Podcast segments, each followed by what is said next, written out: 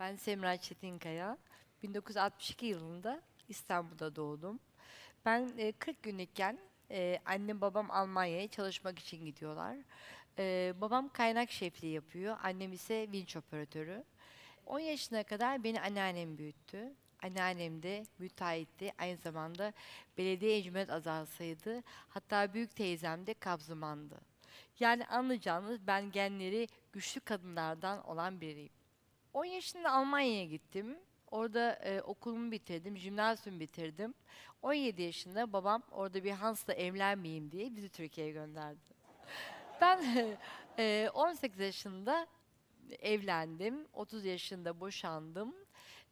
Boşandıktan sonra bir iş kurdum, sigorta acenteliği açtım. İstanbul'un iyi acentelerden de bir tanesiydim. Gençtim, güzeldim, sağlıklıydım, benim başıma bir şey gelmez diye düşünenlerdendim ki kendime hayat sigortası bile yaptırmamıştım. İş arkadaşımla birlikte iş seyahatini arabayla çıktık. Yolda bizi trafik polisi durdurdu. Adana'ya gittiğimiz bir yolculuktu. Hatta ben şuraya kadar hatırlıyorum, gündüz yapılmış olan bir kazaydı. Bağdaş kurmuştum, kuru yemiş yiyordum, sohbet ederekten yola devam ediyorduk. Bizi yolda trafik polisi durdurdu. Emniyet kemeri takılı olmadığı için biz ceza yedik. Ceza ödedik ama kemeri takmadan devam ettik. Hatta havada çok sıcaktı, 13 Nisan'dı. Emniyet kemerin daraltması bizi bunalttığı için herhalde ya da bilinçli insanlar olmadığımız için kemeri takmadık. Yola devam ettik. Yolun devamında alamadığımız bir ölüm virajı. Uçurumdan aşağı yuvarlanmışız. Buraya kadar benim hatam vardı. Emniyet kemeri takmamıştım. Ama son şansım olan ilk yardım maalesef bilinçsiz kişiler tarafından yapılmış. Eminim ki onlar da iyi niyetlilerdi fakat benim boynumu sabitlemeden, sırtımı sabitlemeden havada çok sıcak olduğu için sunroof açıktı zaten. Oradan beni çekerek çıkartmışlar. İşte bu sebepten dolayı vücudumda çok ağır hasar almışım ama en önemlisi omurgam kırılmış. Yanlış ilk yardımdan dolayı çekildiğim için de kırık omurgam omuriliğimi kesmiş. Torakal 4 dedikleri göğüs seviyesinin altından sonra omurilik felsiyim. Yani bacaklarımı hissedemiyorum ve hareket edemiyorum. İlk tedavim Adana'da olmuş. Fakat sadece orada kırılan kemiklerimi, omuriliğe batan kemiklerimi temizlemişler. Omurgamın kaynaması için sabitlenen platini bulamamışlar ve ameliyatımı sonlandırmışlar. İstanbul'a koma halinde tekrar özel bir hastaneye yattım. Orada platinim takıldı. Uzun bir yoğun bakım süreci. Yoğun bakımda zaman zaman soruyormuşum ki ben hiç hatırlamıyorum. Ne oldu? Benim bacaklarımı kestiniz mi? Niye hissetmiyorum? Niye yürüyemiyorum? Niye kalkamıyorum ben dediğimde? Sen bir kaza geçirdin. Merak etme. Bacakların kırık. Daha sonra alçıya alacağız denmiş. Yoğun bakım sürecim bitmiş. Odama geçtiğimde doktorum ilk geldiğinde sorduğum soru. Hocam ben ne zaman kalkacağım? Ne zaman yürüyeceğim? Bacaklarımı ne zaman alçıya alacaksınız diye sorduğumda Semra dedi. Sen bir kaza geçirdin. Evet hocam. Kazada omurgan kırılmış. Hocam, içinden geçen omurilik kopmuş Semra. Büyük bir ihtimalle yanlış ilk yardım hatasından olmuş dediğinde hocam nasıl yani? Ben artık yürümeyecek miyim? Yani felç demek ne demek bilmiyorum. Evet dedi Semra. Senin yürüme şansın %1. Peki dedim Ayhan ne oldu? O da öldü. Allah'ım hayatım alt üst oldu. Neden ben? Ben ne yaptım? Ne suç işledim? Dışarıda bu kadar arsız, uğursuzu, yalancısı yürürken neden ben diye sorguladım her şeyi. Omurilik felcinin yaşamı çok zor, ameliyatları çok zor, tedavisi çok zor. Annem, babam, kardeşlerim, yakın ailem, çevrem maddi manevi yanımda oldular ama paramız bitti. Ben de hastaneden taburcu olmak zorunda kaldım. O koşarak indiğim basamaklardan aylar sonra babamın kucağında yukarı çıktım. Ben gelmeden annem yatağımı hazırlamış, gelenim gidelim çok olacağı için beni babam kucağına yatağa yatırdı. Sonra çevreme baktım, artık yürümeyecek miyim ben diye. İçimden çok büyük üzüntüler geçtim. Kafesteki kuşum hareket ediyor, çocuklarım hareket ediyor, annem babam, dünya hareket ediyor. Hareket edemeyen bir tek ben ve duvarımdaki saat. Hatta saate şöyle baktığım zaman mutlu bile oldum. Hareket edemiyor ya, biraz bencillik de var insanlar demek. Ama ona kıyamadım, ertesi gün pil aldım ve o kaldığı yerden devam etti. Ben kendimi aylardır sandalye de almadım. Çünkü omik felci ne olduğunu bilmiyordum.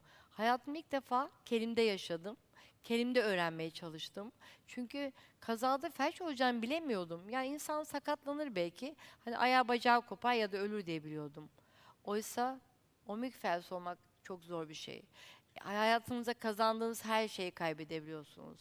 En üst seviyeden en alt seviyeye düşebiliyorsunuz. İşte ben öyle bir zamanda evime geldiğimde artık gelen gidenlerim de azalmaya başladı. Semra, ne zaman bir şey lazım olursa ara beni diyenler oldu. Ben kimseyi aramadım.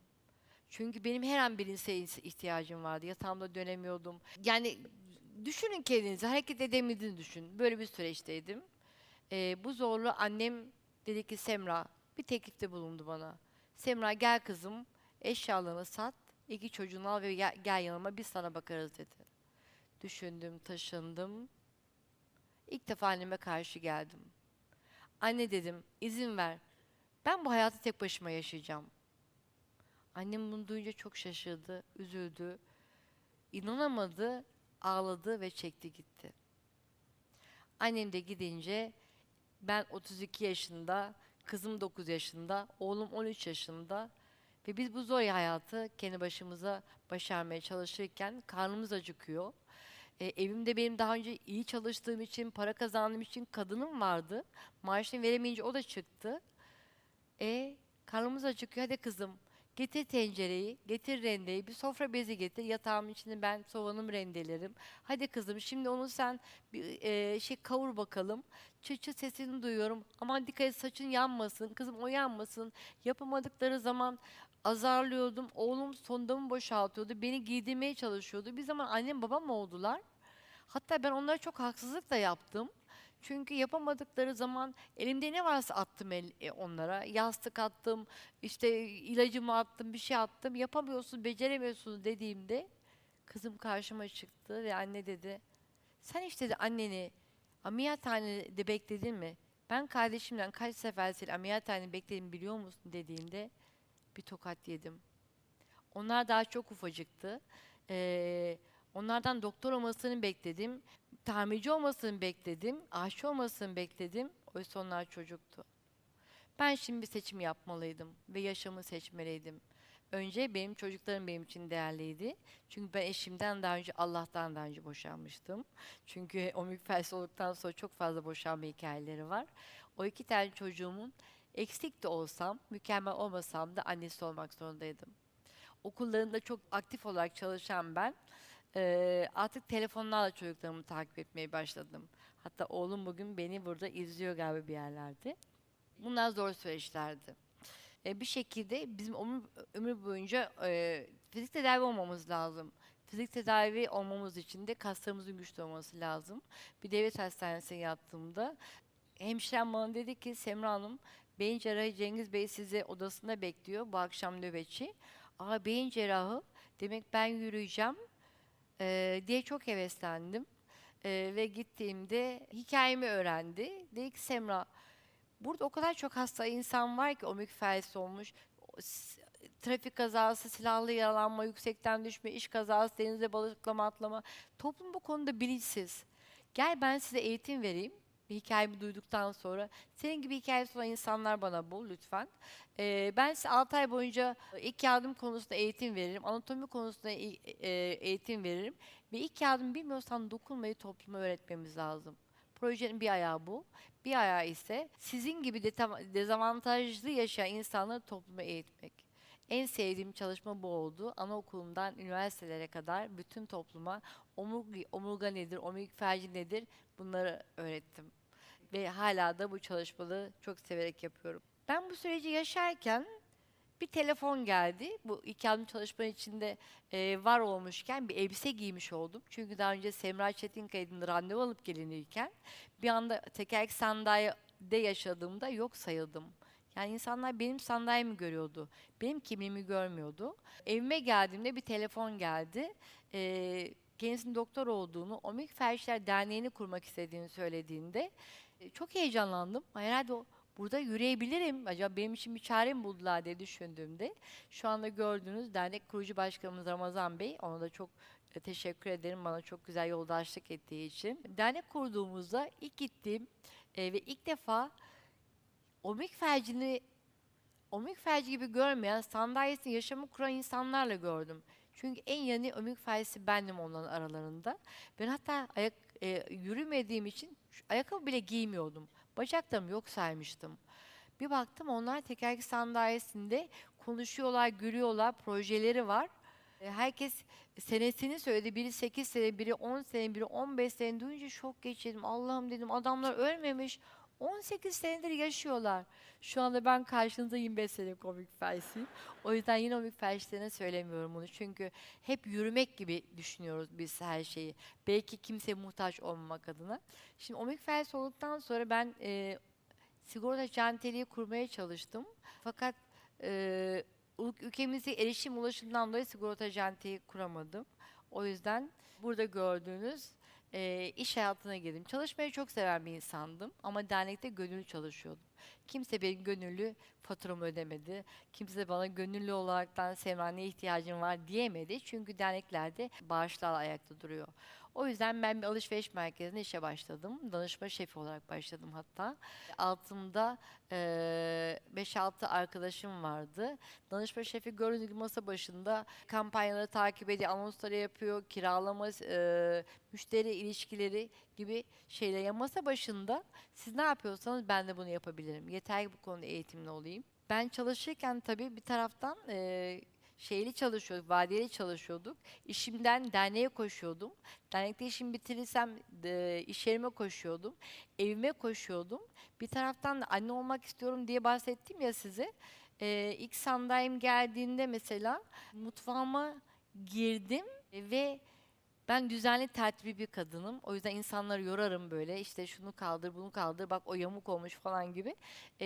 Her şeyi kabul etmek zorunda kaldım. Yani sadece anne ya da insan, bir kadın olaraktan düzensiz olsa da olur gibi düşündüm. Ama ilk sandalye oturduğumda, mutfağıma girdiğimde bir görseydiniz mutfağımın hali, sanki altından fay hattı geçmiş gibi, karman çorman, herkes bir şey bırakmış, bulaşıklar dağ gibi.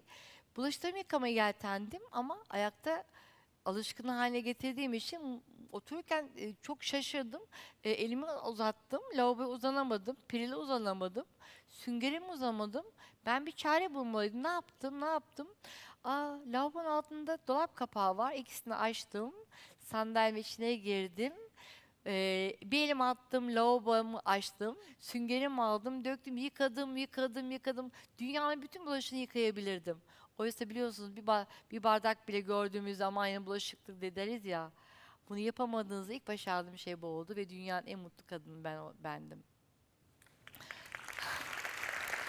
Teşekkür ederim. Neler başardım?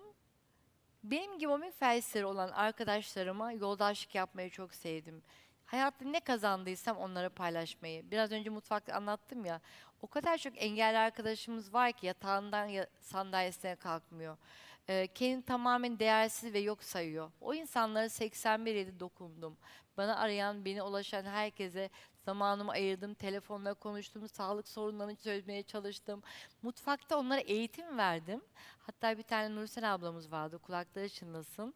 5 senelik omik felçliymiş. İlk defa ben böyle heyecanlı anlatınca ilk defa mutfağına girmiş ve yemek yapmış. Semra dedi, senin sayende ben kadınlığımı tekrar yaşadım. Bu beni o kadar çok mutlu etti ki. Mesela ne yaptım? Engelsiz Deniz Projesi'nde yer aldım. Deniz seyahatlerinde İdolar, vapurlar, motorlar, ulaşamadığımız birçok nokta var. Asansör koymuşlar, önüne bir sürü bavul koyuyorlar, ben asansöre ulaşamıyorum.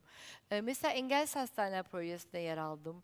81'den dediğim gibi hasta arkadaşlarımızın bilimsel çalışmalarına yer aldım. Yaptığım o kadar çok şey var ki, kötü hikayeler anlattım size. Ben size en son şunu söylemek istiyorum. Daha önce ben 1.80 boyunda bir kadındım. Almanya'da yaşıyordum. Orada hiç fark etmiyordum. İstanbul'a geldiğimde kompleks haline getirdim. Bu durum omuzlarımı nasıl indireceğimi, küçülteceğimi düşünüyordum. Herkes bana met ederken Semra maşallah ya ne kadar güzel boyun var. Biz de manken olsak senin gibi olurduk dediklerinde oturup ağlardım. Allah'ım derdim. Şu dizlerimden kessek bir elinde boyunda kadın olsam derdim. sandalye oturdum.